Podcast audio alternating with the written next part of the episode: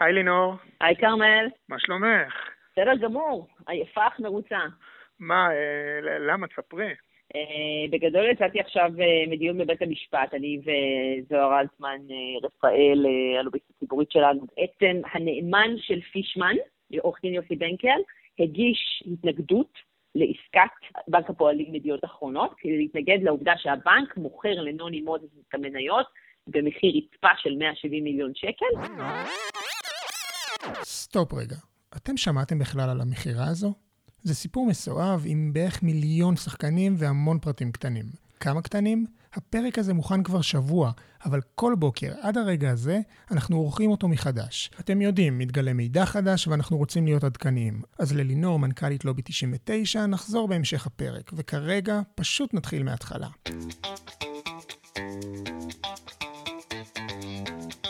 מילקו 99, הון, שלטון ומה שביניהם.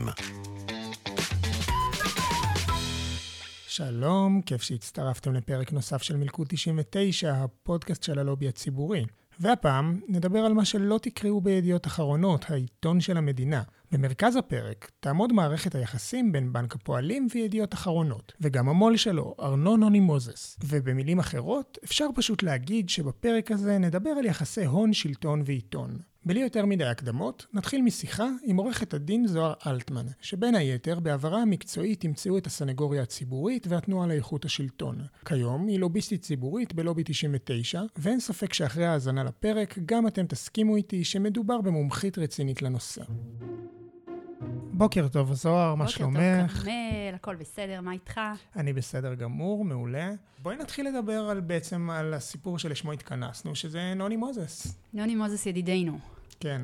בואי תספרי לנו בעצם מה הסיפור ממה שעושה אותו נוני מוזס. Uh, טוב, אז נוני מוזס הוא uh, עומד בעצם בראש קבוצת yדיעות, שזה בעצם אומר ynet, כלכליסט, יד, ידיעות אחרונות מן הסתם, uh, ממון, לאישה, כל מיני uh, עיתונים וכל מיני תאגידים וחברות בנות בתוך קבוצת ידיעות הגדולה. זאת אימפריה תקשורת ענקית. אמנם כל הסיפור הזה של העיתונות המודפסת די ירד בזמן האחרון, בגלל שנכנסו כל ענקיות הדיגיטל וכל הרשתות החברתיות, והכל עבר בעצם למדיה הדיגיטלית. אבל uh, בכל זאת, uh, יש הרבה הרבה, גם בתוך זה, נגיד יש את ynet, שזה ממש uh, אימפריה, וזה האתר הכי נקרא במדינה, אתר החדשות הכי נקרא במדינה, וזאת קבוצה מאוד מאוד מבוססת. בואי ננסה להבין מה זו בעצם קבוצת ידיעות, האם היא רק של נוני מוזס, איך הוא בכלל התגלגל לזה, אוקיי, ומה אה, מצבו היום. אז uh, באופן uh, uh, היסטורי, קבוצת ידיעות הייתה מוחזקת על ידי שתי משפחות מרכזיות, שזה משפחת uh, מוזס ומשפחת יודקובסקי. היו כל מיני סכסוכים לאורך uh, כל uh, ההיסטוריה המשותפת שלהם, ככה שמשפחת יודקובסקי קצת יצאה החוצה, העורך הראשי שהיה דאז ממשפחת יודקובסקי עזב את העיתון, ובעצם uh, משפחת מוזס הפכה להיות השליטה הבלתי מעורערת בעיתון. היום היא מחזיקה בקרוב למחצית מהמניות, ומה שקרה זה שבעצם בשנת 2016, אולי נלך בעצם עוד קצת אחורה. לפני 25 שנה היו סכסוכים בתוך משפחת מוזס, ושני בני משפחה, תמי מוזס וזאב מוזס, יצאו מהעיתון, רצו למכור את המניות שלהם, נוני מוזס חיפש בעצם רוכש למניות האלה. חיפש, חיפש, חיפש, מצא טייקון חביב אחר, מר אליעזר פישמן. היום אנחנו מכירים אותו בתור פושט הרגל הגדול של המדינה, ונדבר על זה תכף, אבל אז הוא בעצם בא וקנה את המניות האלה שהיו אה, בידי אה, תמי וזאב מוזס. 34% מהמניות, כדי לקנות אותם הוא היה צריך הלוואה, הוא אמנם היה טייקון, אבל עדיין היה צריך הרבה כסף בשביל זה, הוא קיבל מבנק הפועלים מיליארד נקודה שתיים שקל בשביל לקנות את המניות האלה. עכשיו, בתמורה, מה הוא נתן לבנק הפועלים כבטוחות בעצם, להלוואה הזאתי? את המניות עצמם, הוא שיאבד את אותן המניות לבנק הפועלים, ככה שזה הערבונות שיש לו בעצם. כשאת אומרת בטוחות, את מתכוונת לערבויות כן, בשפה של בדיוק, בני אדם. בדיוק. ש... שאם קורה משהו ואני לא יכול להחזיר אז את ההלוואה... בעצם הוא יכול לממש את, ה... את המניות האלה, זה הופך להיות בידי הבנק, מה שבאמת קרה. כי בשנת 2016 הוא הפך להיות פושט רגל רשמית, שזה באמת היה פשיטת הרגל הגדולה ביותר במדינה.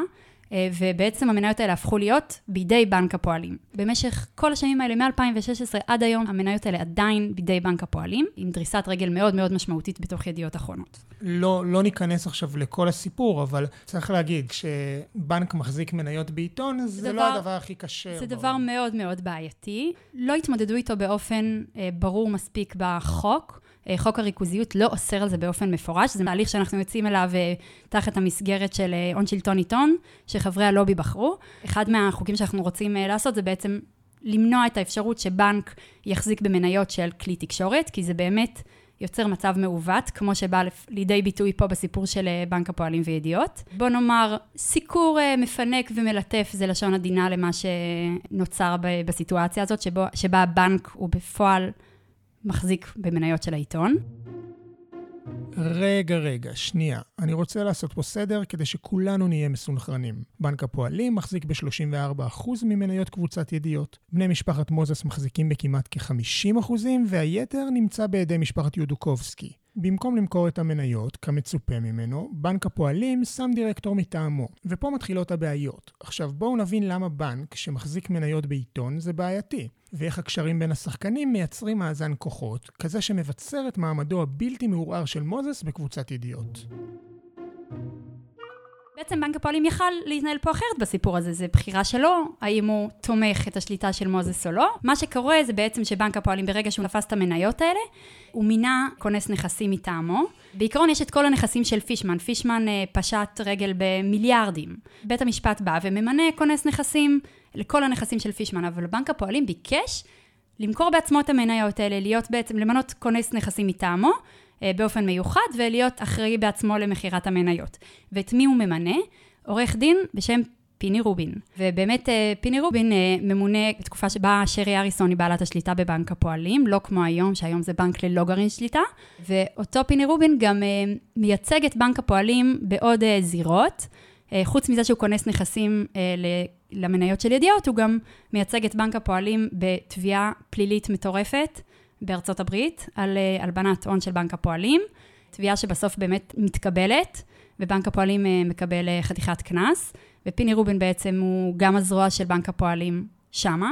ועכשיו, בתוך הסיפור של ידיעות, אז אנחנו יכולים לראות איך באופן עקבי פיני רובין והדירקטור שהוא ממנה בעצם מטעם בנק הפועלים, בתוך קבוצת ידיעות, דירקטור מטעם הבנק, שזה דבר הזוי, שהבנק הוא בעצם מחזיק את המניות בתור נושה, כי הוא בעצם קיבל את המניות האלה אחרי פשיטת הרגל, אבל הוא ממנה דירקטור בתוך קבוצת ידיעות, שבאופן עקבי שניהם, רובין והדירקטור מר אבי פילוסוף, עורך דין גם, שניהם פועלים באופן עקבי כדי לבסס את השליטה של נוני מוזס ובשביל להיטיב איתו. אז עכשיו אנחנו בעצם אומרים שהבנק לא רק מקבל לידיו את המניות של פישמן, אלא אקטיבית, הוא מחליט להישאר ולהתנהל כאחד, כאחד הדירקטורים, זאת אומרת, כאחד בעלי ה, מניות. אחד מבעלי ואחד... המניות, בלי שום כוונה אה, כלשהי למכור, הוא פשוט נהנה מעצם השליטה שם. הבנק טוען שהוא מנסה למכור ומנ... ומנסה למכור ומנסה למכור, יכול להיות, אבל בפועל, במקביל לזה שאולי הוא מנסה למכור, הוא גם...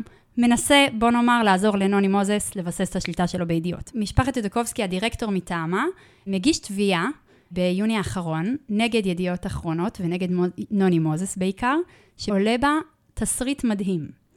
הטענות של אותו אה, דירקטור זה שנוני מוזס בעצם מקבל גיבוי מלא מבנק הפועלים ההתנהלות שלו הבעייתית, גם על רקע תיק 2000.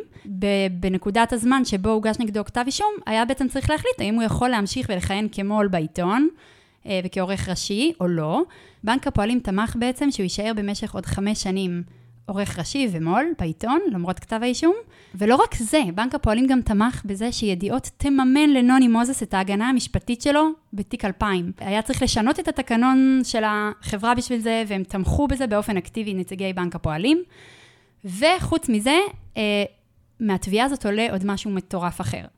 נוני מוזס, לפי, שוב, דברי אותו אה, בעל מניות מיעוט ב, בידיעות אחרונות, שכר בכספי ידיעות אחרונות והפסיד מיליארד שקל מכספי ידיעות אחרונות בהימורים במטבע חוץ, שהוא עושה בעצם בתוך חדר העסקאות של, של בנק הפועלים.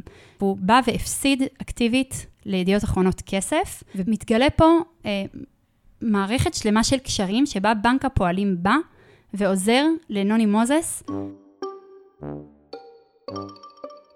לפני שנמשיך בסיפור, כלומר, לפני שנגלה כיצד זה עוד יכול להתפתח ומה אפשר לעשות עם זה, בואו נעצור שנייה, ננשום עמוק וננסה להבין מה הולך שם. זאת אומרת, לכאורה ברור מה הולך שם. הבנק מתנהל ביחסי תן וקח עם מוזס. אבל אולי השאלה שלי לא נוסחה נכון. זה לא מה הולך שם, אלא מה הולך שם שאנחנו לא יודעים. בדיוק בשביל זה שוחחתי עם העיתונאי גיא רולניק. העורך המייסד של דה מרקר. הוא כבר התארח אצלנו בעבר, אבל הפעם נצלול איתו למערכת היחסים שבין הון שלטון עיתון.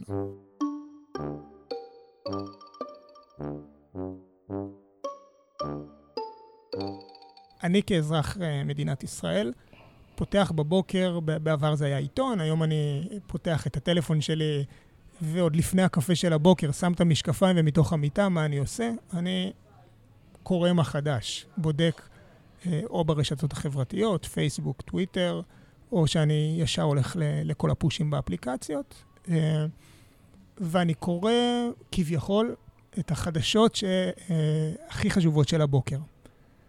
והשאלה שלי אליך, האם מה שאני קורא זה מה שבאמת קורה? זאת אומרת, מה שאני קורא באלף זה מה שבאמת קורה בה' אה, על פני השטח. אז קודם כל, אה, שאלת שאלה די מסובכת. אה, אין כזה דבר מה שקורה. אה, קורים בעולם בלי סוף דברים בכל נקודת זמן, ואנחנו לא יכולים להתמודד עם כל הדברים. ורוב הזמן, הדרך שבה אנחנו, מישהו מתווך לנו את המציאות, וזה בעיקר כלי התקשורת. בעשר שנים האחרונות, על זה נוסף האלגוריתם של פייסבוק ויוטיוב וגוגל ו... אה, וטוויטר. אז השאלה היא, אה, איזה סדר יום בוחרים כלי התקשורת אה, לייצר לך? ואני חושב שאני מסתכל על סדר היום שהתקשורת בישראל היום מייצרת, ועל הדרך שבה היא, מה היא בוחרת להתעסק איתו, ועל הדרך שבה היא ממסגרת אותו, ועל הדרך שבה היא עוסקת בו.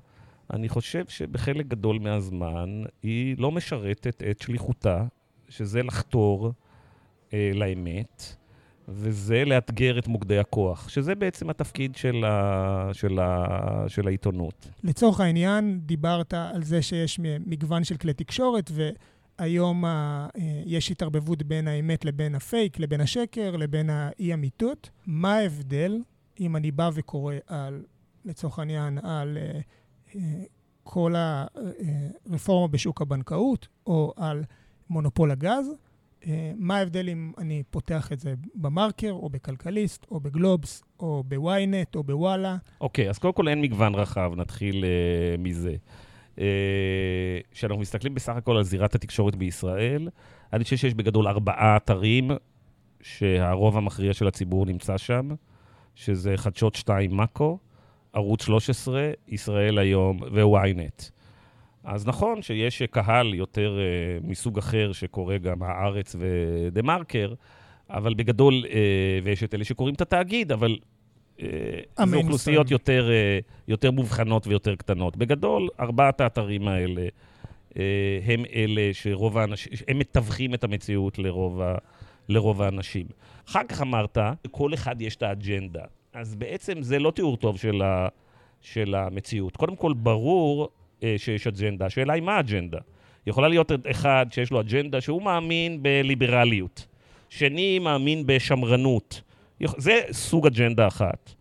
ובגדול, אם אתה, נניח אתה ליברל, אז אתה רוצה לקרוא עיתון או ערוץ תקשורת שהוא ליברלי, ואם אתה שמרן, אתה רוצה זה, ואני יכול לבחור עוד כל מיני נושאים. זה בסדר גמור, זה האג'נדה שלי, זה מה שאני רוצה אה, לקרוא, זה מה שמעניין אותי, אבל זאת לא את הבעיה. אתה דיברת בעצם על אג'נדה סמויה, שזה דבר אחד אחר לחלוטין. עכשיו, כשאתה מקשיב אה, ל... אה, לתמלילי אה, תיק 2000, כתב האישום נגד נתניהו ומוזס. אה, אה, יש שם שש שעות של שיחות, פורסמו מתוך זה, אני לא יודע מה, חצי שעה, ואפשר להקשיב, לשמוע את ראש הממשלה בקולו, ואת הבוס של ידיעות אחרונות וויינט בקולו. אתה מבין שאין אג'נדה. אג'נדה זה, זה כאילו מילה שכל הציבור נדלק עליה, אבל פתאום אתה רואה שאין אג'נדה בעצם. האג'נדה של מוזס, כפי שהוא מציג אותה, זה שאנחנו, כל רגע יכולה להיות לנו אג'נדה אחרת, לפי העסקה שאני אעשה איתך. והעסקה שאני אעשה איתך, אדוני ראש הממשלה, תלויה בשאלה האם תעזור לי אה, ותחסום תחרות, אה, האם ת, תיתן לי הטבה בעצם של מאות מיליוני אה, אה, שקלים. אז להשתמש סתם במילה אג'נדה, לא עשית בזה כלום, אוקיי? כאילו, אתה יודע, לעיתון הארץ יש אג'נדה מזה שנים שצריך פתרון של נניח אה, אה, שתי מדינות. בסדר, אז הקורא יודע שבהארץ כבר שנים מאמינים בפתרון מסוים לבעיה הפלסטינאית. אוקיי, יש אנשים שמאמינים בזה, יש אנשים שלא מאמינים בזה, הם יכולים לקרוא ולהחליט, אבל זאת לא הבעיה. הבעיה היא שאתה לוקח עיתון, או פותח ערוץ טלוויזיה, ואין לך מושג מה, שמאחורי הקלעים אולי יש כל מיני אינטרסים. יש אינטרסים ברמת הבעלים, יש אינטרסים ברמת המפרסמים, יש אינטרסים ברמת האורחים. אתה לא מבין בכלל מה, מה, מה המשחק, שם מתחילה, שם מתחילה הבעיה. ואני ראיתי את הדברים האלה בצורה מאוד קרובה ומאוד מדויקת בתקופה של לפני כעשר שנים, שדה מרקר ניהל את הקמפיין נגד הריכוזיות. אז זה היה מאוד מאוד אה, אה, אה, בולט. תקופה ארוכה, היום רוב החברים בלובי 99, אתה אומר להם ריכוזיות, אז הם מיד מבינים על מה מדובר, הם מבינים, חלקם מבינים את זה ברמה של מונופולים, חלקם מבינים את זה ברמה של רגולציה שלא משרתת אותם, הם מבינים את זה הם מבינים את זה מצוין. אתה מדבר על זה בלשון עבר, על כל הסוגיה של, ה... של השליטה בכלי תקשורת ואינטרסים uh, של כל מיני uh, בעלים של כלי תקשורת או של מו"לים, עושה רושם, לפחות לפי נימת ה... uh, הזמן שאתה מדבר בה, שהתופעה פסה מן העולם ושאנחנו כבר לא נמצאים ב... uh, ברגעים שבהם כלי תקשורת מתווכים לנו דברים שהם רוצים שנפרש בצורה מסוימת. לא, התופעה לא פסה מהעולם, אבל uh, ב- יש מקומות שבהם חל שיפור, uh, יש מקומות שבהם uh, חלה הרעה, ויש מקומות שלא היה בהם uh, שינוי. בואו נתחיל עם השיפור, uh, לא ישר ללכת, uh, קל כולם תמיד להגיד מה, uh, מה גרוע. אז השיפור הוא מאוד פשוט. Uh, כשהיום uh, אתה מנהל שיחה עם החברים בלובי 99 והמות, ו- ושחקנים אחרים מנהלים שיחות עם הציבור, הקונספט הזה שיכול להיות שכלי תקשורת מתווכים לנו מציאות שמשרתת אה, אה, שחקנים מאוד גדולים בכלכלה, זה קונספט שכבר הציבור הרבה יותר אה, ערני לו. עד שאנשים לא שמעו את הקלטות של תיק 2000, לא היה עולה על דעתם, דעתם. הם אוכלים את הנקניקיות האלה שקוראים להם ynet, ועד לינואר 2017, שיצאו ההקלטות האלה, מעט מאוד אנשים הבינו איך מכינים, ממה עשויות הנקניקיות האלה. לדעתי גם עכשיו, אה, לא הרבה אנשים עדיין מבינים. אה, לאור כל מה שאמרת אה, על כן נתניהו, לא נתניהו, אני לא בטוח שהרבה מאוד אנשים לא, מתעמקים... לא, זה נכון, ל... זה נכון שעדיין אנשים, הדחף שלהם, זה הזהות. זה, זה, זה פסיכולוגיה פוליטית, הוא תמיד לחפש קודם כל, תגיד להם, ynet הוא, אה, הוא אה, מוטה, אז הם יגידו, כן, הימנים יגידו, בטח הוא נגד ביבי, והשמאלנים יגידו, הוא בעד ביבי, זה מה שהם יגידו לך. זה נכון שזה הדחף הראשוני, אבל עדיין אנשים היום יש להם דרגת ערנות, הבנה ונכונות להסתכל על המציאות בצורה יותר מורכבת בהקשרים האלה, הרבה יותר גדול ממה שהיה, נניח, לפני חמש או, לפני חמש או עשר שנים. אני אגיד לך דבר נוסף, די חשוב. שכן חל שיפור בהקשר למה שאתה אומר. תראה, אני חושב שלפני uh, שנקראו המסכות, שלפני שפה uh, נחשפו כל הפרשיות של ההון שלטון עיתון, שזה uh, נוני מוזס ואליעזר פישמן ונוחי דנקנר, ולפני שקרו כל האירועים האלה, uh, היה יותר קל לבוסים הגדולים uh, לאותת לעורך הראשי, תשמע, את ההוא אני לא אוהב, או את ההוא אני אוהב, תטפל בו. זה עבר הרבה יותר חלק בארגונים האלה שנשלטו על ידי הטייקונים והפירמידות.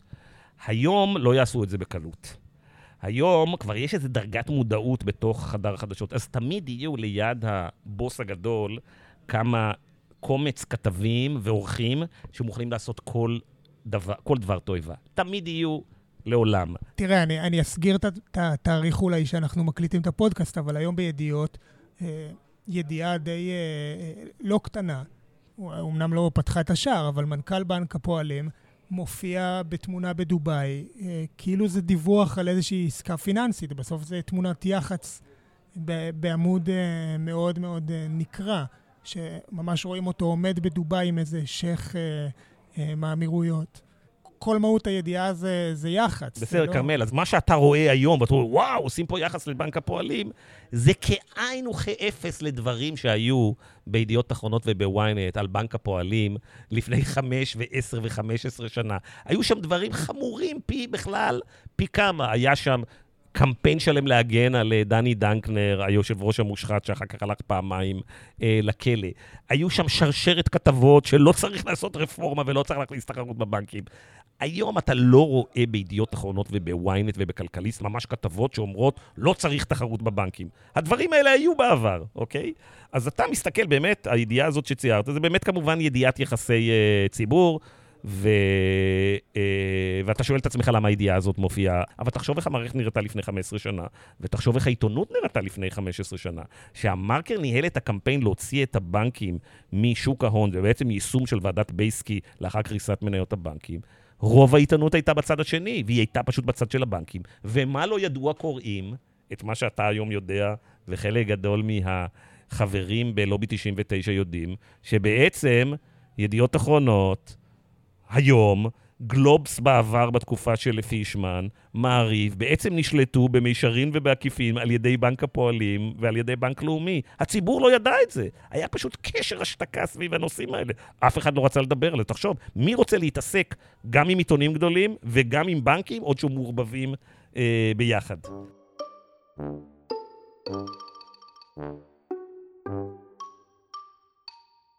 אז לפי רולניק לא הכל נורא ויש גם הישגים, אבל לפני שנגיע אליהם, בואו נחזור שנייה לזוהר ולסיפור שלנו על נוני מוזס. למקרה ששכחתם על מה דיברנו, כי בואו, עבר חצי פרק, זה טבעי, הכל בסדר. אז רק נזכיר שבדיוק עצרנו בעסקה שאקרא לה מניות פועלים ידיעות. בנק הפועלים, שיש לו מניות בידיעות, כי הן היו של פישמן, שפשט את הרגל והיה חייב לו, אז אותו בנק מינה מטעמו דירקטור בעיתון. ואל תתבלבלו עם הדירקטור של משפחת יודוקובסקי, בעלת המיעוט. מדובר בשני דירקטורים שונים. אז בקיצור, אותו דירקטור של הפועלים ממש תומך בצורה מאוד הזויה בנוני מוזס, שם בגדול עצרנו. אחרי ששמענו מרולניק על יחסי הון שלטון עיתון, הגיע הזמן להבין איך הדבר הזה קורה בסיפור שלנו.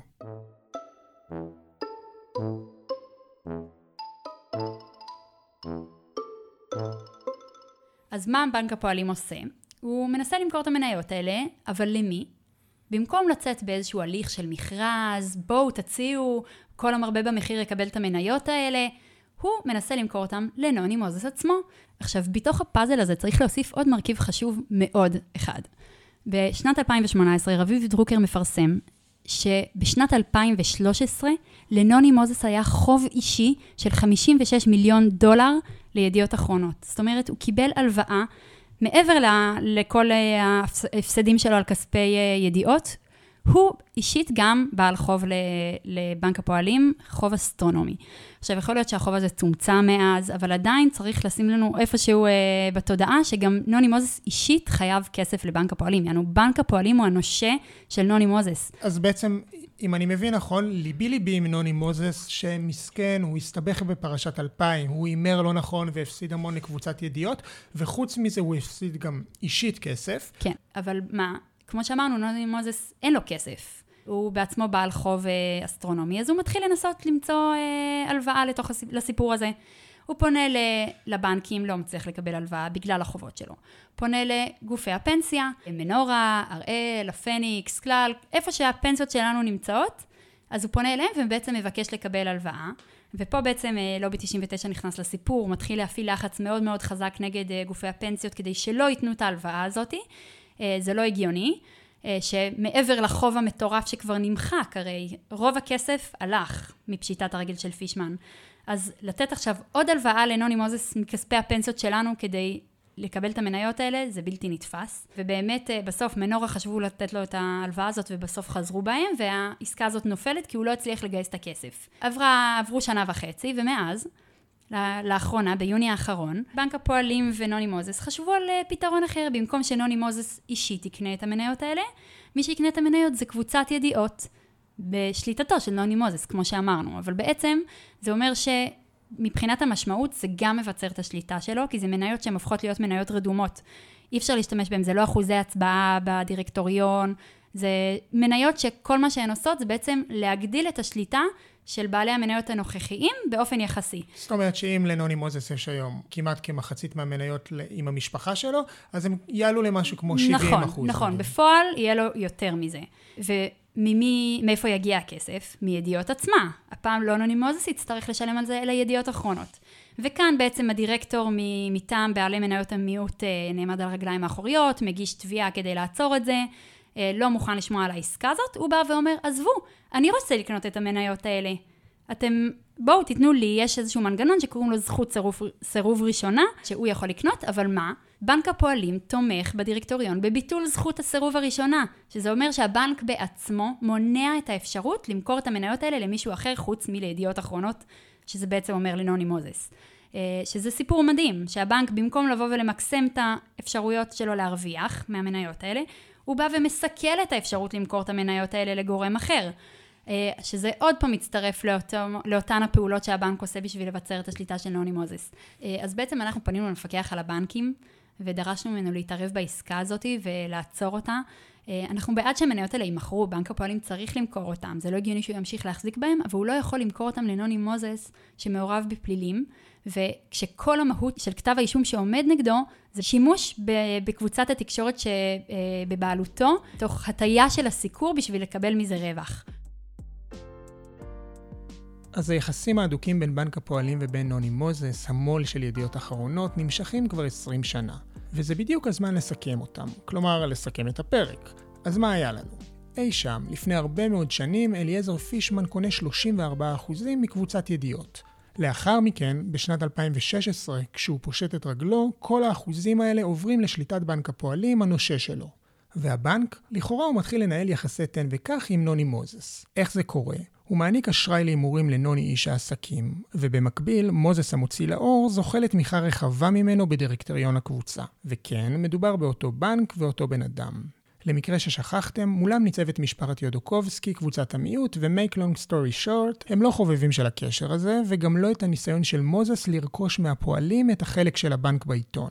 אם אתם זוכרים, הזכרנו כל מיני שמות של דירקטורים מטעם הצדדים, אז לצורך העניין חשוב לזכור שהם בסך הכל שחקנים של בעלי המניות, ולא העיקר. מפה לשם הדירקטור של יודוקובסקי מערער על העסקה והדבר מתגלגל לבית המשפט. וכמו ששמענו, גם לובי 99 מתערב בנושא ופונה לרגולטורים שונים. למעשה, בדיקה של הלובי חשפה פרצה בתקנות. במקור היא אפשרה למוזס לקחת בקלות הלוואה מסוכנת מגופי הפנסיה, אלו ששומרים על הכסף שלנו. אבל בעקבות הפנייה למפקח על שוק ההון, הוא פעל לסגירת הפרצה, ועכשיו מוזס לא יוכל לנצל לטובתו האישית את הפנסיות שלנו. כמובן, לפי זוהר ולינור, בלובי 99 לא מניחים לנושא. צוות הלובי נפגש עם המפקח על הבנקים והפעיל לחצים משמעותיים במטרה למנוע את העסקה. וזה חברים, לא הכל. זוכרים שפתחנו את הפרק שלנו בשיחת טלפון עם מנכ"לית הלובי, לינור דויטש? אז היא לא רק הייתה בדיון, היא ממש טענה וייצגה בו את הציבור. אבל חבל שתשמעו את זה ממני, אם היא יכולה לספר את זה בעצמה. היינו עכשיו אה, בבית המשפט, והסיבה שבאמת נערך הדיון היא כי נחשף שהיו אה, מתעניינים אמיתיים, זה כבר לא רק תיאורטי, זו טענה שלנו שיש, שלא נעשה מכרז, זה לא טענה תיאורטית, אלא מסתבר שהיו פניות אקטיביות של גורמים לכנסי הנכסים של בנק, של בנק הפועלים, כדי, כדי להתעניין ולעשות בדיקת נאותות ולקנות את המניות ולקנות את העיתון, והם דחו אותם, הם לא שיתפו איתם פעולה, הם רצו לשמור את המניות אך ורק לנוני מוזס במחיר הזה. ואנחנו הגשנו בקשת ידית דחופה, בעצם ישבנו על זה כל הלילה עד ארבע לפנות בוקר, כדי להגיש בקשת ידית דחופה ולהצטרף אה, אה, לבקשת הנאמן ולהגיד שמדובר פה בעסקה שיש לה היבטים ציבוריים עם השלכות על זכויות דמוקרטיות של חופש העיתונות, חופש הביטוי, אה, עם, חש, עם חשש כבד מאוד לאלמנטים של שוחד בדמות סיקור אוהד, לא מדובר פה בעסקת אה, מכירת שעבוד רגילה. אה, וזהו, והסיבה שנכנסנו לדיון ונרשמנו לפרוטוקול וחיכינו לראות אם השופטת תרשה או לא תרשה לנו לדבר, והדיון היה ארוך מאוד, פיני רובין, שעורך דין הטייקונים שייצג את בנק הפועלים, יחד עם עורכי הדין שלו דיברו רבות, היה שם איזה שעתיים, ואחר כך הגיבו, הגיבו לו יוסי בנקל מטעמם של פישמן, ואנחנו חיכינו לתורנו בסבלנות, ולשמחתי הרבה, השופטת אה, הרשתה לנו לטעון, זה ממש לא מובן מאליו, באותה מידה יכלה לדחות אותנו ולהגיד שזה, שהיא לא מעוניינת לשמוע אותנו ושאלף סיבות למה. וזהו, ואז טענתי בפני בית המשפט שיש פה פן ציבורי מאוד משמעותי לעסקה ושמדובר פה בחשש כבד מאוד שהבנק בעצם מנסה לשמר את נוני מוזס כמו"ל כדי להמשיך ולשלוט בעיתון בעקיפין, למרות שהוא כאילו מוכר את המניות שלו בעיתון, אבל הלכה למעשה נוני מוזס חייב לו עשרות מיליוני שקלים, ולכן הוא ימשיך לשמר את השליטה העקיפה שלו בעיתון וימשיך לקבל סיקור אוהד. שלא לדבר על זה, על הפן של בעצם שהבנק הוא בנק, בנק הפועלים הוא בנק ציבורי, הוא בנק בבעלות הציבור, הוא, הוא מוחזק ללא גרעין שליטה על ידי כספי הפנסיות של הציבור, ולכן יש לו מחויבות יתרה לאינטרס של בעלי המניות שזה אנחנו, והעובדה שהוא מוותר פה על סכום כל כך משמעותי, מוכן למכור מניות שנקנו במקור במעל מיליארד שקל, ב-170 מיליון שקל, מבלי לנסות אפילו למקסם את הסכום, הכסף שהוא מוותר עליו הוא הכסף של הציבור, הוא כספי הפנסיות שלנו, ולמעשה אין לו זכות לוותר על הכסף הזה בלי לבדוק אופציות למכירה אה, משתלמת יותר, במיוחד שהתברר שהיו הצעות על הפרק. ובעצם איך השופטת הגיבה? אה, הגיבה מאוד בחיוב, היא אמרה שבעיניה הטיעונים שאנחנו מעלים הם יותר רחבים מכפי הסוגיה הספציפית שמובאת לפניה, אבל, ש... אבל שהדברים לא נופלים על אה, אוזניים ערלות ושהיא מקשיבה להם. בקיצור, אני, אני לא יודעת, מוקדם לומר אם, אם זה יעזור, אבל כן היה ערך מאוד משמעותי בהשמעת הטיעונים, בעובדה שהם נכנסו לפרוטוקול, אה, בעובדה שלוקחים את השקלול בכלל של, של האינטרסים שנתנו לו להישמע באולם בית המשפט, זה ממש ממש לא מובן מאליו. אה, בוודאות המלחיץ את הצד השני, אנחנו רואים את התגובה שלהם, ואני מאוד מאוד שמחה על ההזדמנות שניתנה לנו. אז מה נשחק לטובתנו? אם העסקה הזו לא, לא תיגמר עד, עד סוף השבוע, בעצם עד סוף השנה, הם יהיו חייבים אה, להתחיל הכל מחדש, כי כל העסקה בנויה בעצם על דוחות 2019, וברגע שעוברים שנה, עוברים ל-2021, יצטרכו לעשות הערכת שווי מחודשת ל-2021, כשבינתיים יש לחצים מאוד משמעותיים על בנק הפועלים, שלא לסיים את העסקה, מהסיבה הפשוטה, שנודע שאכן יש מתעניינים ויש אנשים שמעוניינים לקנות לא רק את ה-34% מהמניות, אלא לקנות את כל, את כל ידיעות כולו, והעובדה שהבנק ממשיך אה, להתעלם מכך, אה, זוכה לביקורת ציבורית רבה שאנחנו מובילים אותה, אני בכל מקרה מאוד שמחה שהיינו שם ומאוד גאה על זה שהבאנו את העמדה הציבורית הזאת גם לאולם בית המשפט. אה, זהו. זהו, אנחנו בסוף הפרק השישי של מלכוד 99. אם נהניתם להאזין לפרק, אז ספרו לחברים, משפחה, ואפשר גם למחלקי עיתונים. רק שימו לב איזה עיתון הם מחלקים, כן? בהזדמנות זו אני רוצה להודות לעורכות הדין זוהר אלטמן ולינור דויטש, וגם לעיתונאי גיא רולניק על השתתפותם בפרק. ועד הפרק הבא אני מזמין אתכם לעקוב אחרינו באפליקציה המועדפת עליכם, ככה תקבלו התראה ברגע שעולה פרק חדש. חוץ מזה, אם אתם רוצים להכיר עוד, ייכנסו לדף של מלכוד 99, הכנו לכם שם לינקים להעמקה וקריאה נוספת מומלצת. ואחרי כל זה, נשמח מאוד לדבר איתכם על הפרק ובכלל. אפשר בקבוצות החברים של הלובי בפייסבוק ובטלגרם, וגם במייל שלנו, פודקאסט שטרודל לובי 99 או גייל. אני הייתי כרמל נמש, ואנחנו סיימנו, ניפגש בעוד שבועיים בפרק הבא. מילקו 99, הון, שלטון ומה שביניהם.